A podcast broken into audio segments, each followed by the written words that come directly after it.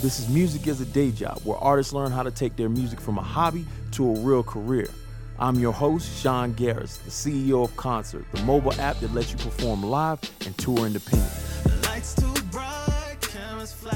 One of the things I hear from artists when I do my Q2 conferences are how do I how do I use playlists? And I may be biased because I'm very heavy on things that um like to me a lot of streaming is passive income to me. So um unless you're an artist that's very heavy online and in the space where you can uh, do millions of plays and uh, all that, all the above, then to me, I've always felt like I needed to focus on things that I could make direct income from, uh, and I could basically build a blueprint with that. So when people say playlisting, I'm not very heavy into actually playlisting my music. Now I have playlisted music, of course, and naturally and to some that people try to act like you don't have to pay for playlists, but in a lot of spaces there's ways to pay for playlists, trust me. And you can get on to those playlists, everything like that, and there's ways to naturally get placed on playlists.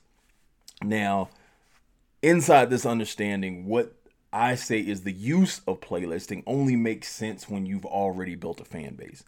Because what happens is is you can leverage it for other things. When I already have let's say 500 fans in in Colorado or something of that nature, then what I'm doing is is I'm taking that playlist to be like, hey, I'm already getting plays like this, my plays are looking like this, and I'm using it to leverage myself in either other markets or towards sponsors or just just the the ambiance of what my fans feel. When they see these numbers like this then that's what i'm leveraging with um those playlists. So i always tell artists like me personally and this is anyone can do it however they want to do it. However what i believe is i've never been a big fan of trying to like that being my first step.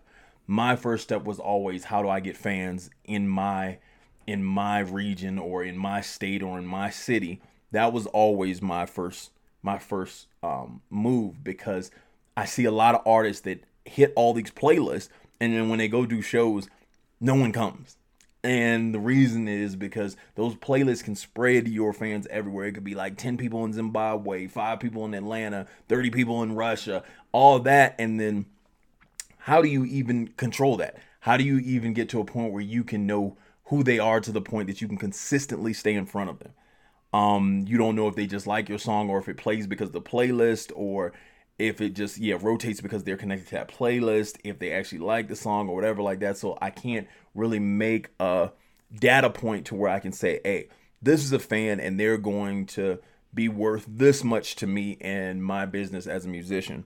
So to me my first goal is always going to get the actual fan. Now if you do decide to play this as i said if you do decide to go to playlist route once you have fans, it's a lot of leverage in it. So, because a lot of the industry still determines things based off of these numbers, such as Instagram numbers, playlist numbers, everything like that, like how many plays you have on Spotify and um, everything else, uh, uh, Prime and all that. Since that still exists, you can leverage it sometimes when you when you go to a new market and you can say look at this artist. This artist has this much. You can also probably even leverage it towards labels in some instances to where labels still look at it and go like hey this man has this many plays. He must be popping. And so use it to your you know use it to your advantage. Um as i say in the meantime you still have to you still have to if your goal is to live off music in the meantime you still have to make money. So 300 you know $3000 per 1 million plays isn't the you know what i'm saying like isn't ideal in the format of what you should be well what you should focus on if the idea is to live off of music. Now if if it's just a hobby or if it's something that you can make side money off of and stuff amazing. That's great. That's great for you for me i was never in that space i always had my back against the wall that i'm like i have to live off this music because this is what i love to do Step one, it's the, what I love to do. Step two, how do I live off of it? So this is the only thing I'm doing. Because some people try to put them in two different categories and say, hey, you know, either you just do it for the love or you do it for the money. I don't believe in that. There's always levels and priorities to this. Now, I do it for the love, step 1. My second my second step is well, I don't want to do nothing else the rest of the today. I just want to make music the rest of today. So then if that's my second goal, then I have to come up with the blueprint for me to make consistent money. So with playlists, yes, it can get you heard. It can get you heard by some of the right people. They could possibly get you more shows, of course, or it could get you heard by people that could possibly get you on a label. But how much are we putting into this? How much are we investing into this idea that we're the 1% that this happens to?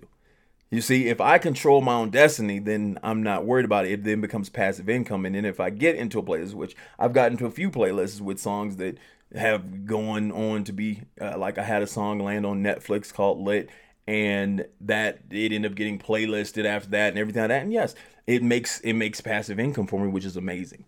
But I never really searched for it. I never w- really went to go like, man, I got to get this playlist because everyone's going to hear it and did it.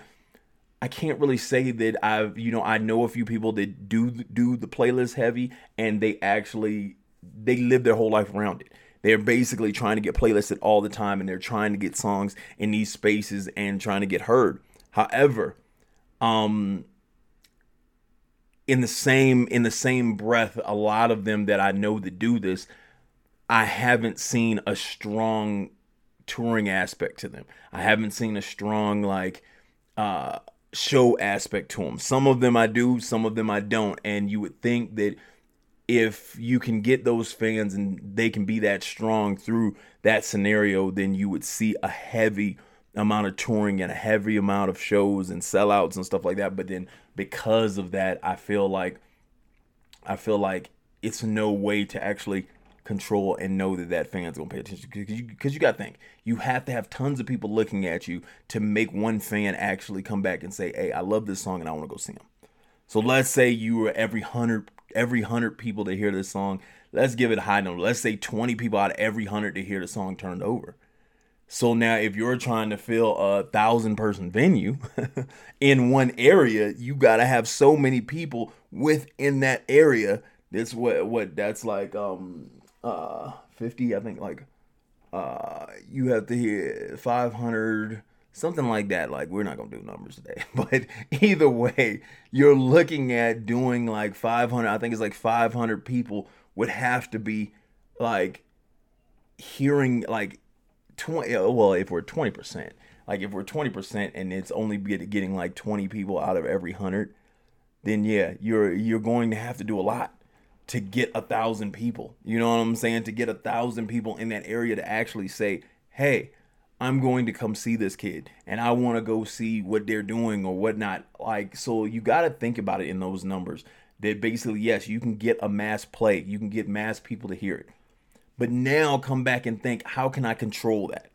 How can I say if I get, if it's all over America and it's playlisted all over America, how do I take control of those fans and say, I can get this music to all these fans.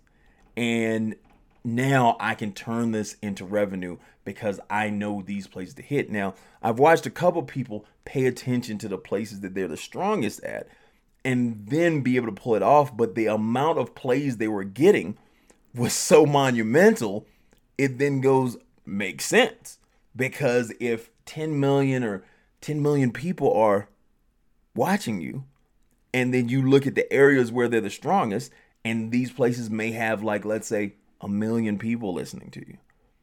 If a million people are listening to you it's easy to turn around and get a thousand people to come out. But this is betting on the idea that you can be that person that can get to that 10 million plays or 5 million plays. And if you can you know do you think do you think to me, I couldn't focus on that because I was thinking, I need money right now. I needed to live off music right now. So the only way I could go was the show route. And so I always use playlisting as the cherry on top or a way to leverage myself. So if I, I am going to put my music on on a playlist, I'm looking at it to be like, this is a cherry on top. This is going to get me some numbers in this song. So then when I present this to sponsors, when I present this to another another um location, and when I present this to whoever I'm trying to um get in the door with, I'm able to use that with what I have built in.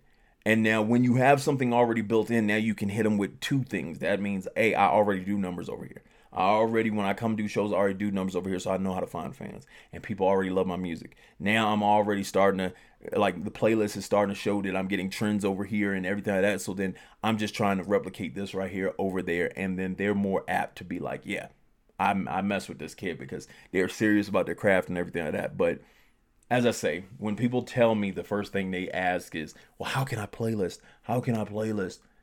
That tells me that you're either not willing to do the work and you want something to where you can pay your way to the top or figure out your way to the top because it landed over here, which tells me you're not really willing to do the work over here. So then at that point, I always have to say, what are you using this playlist for?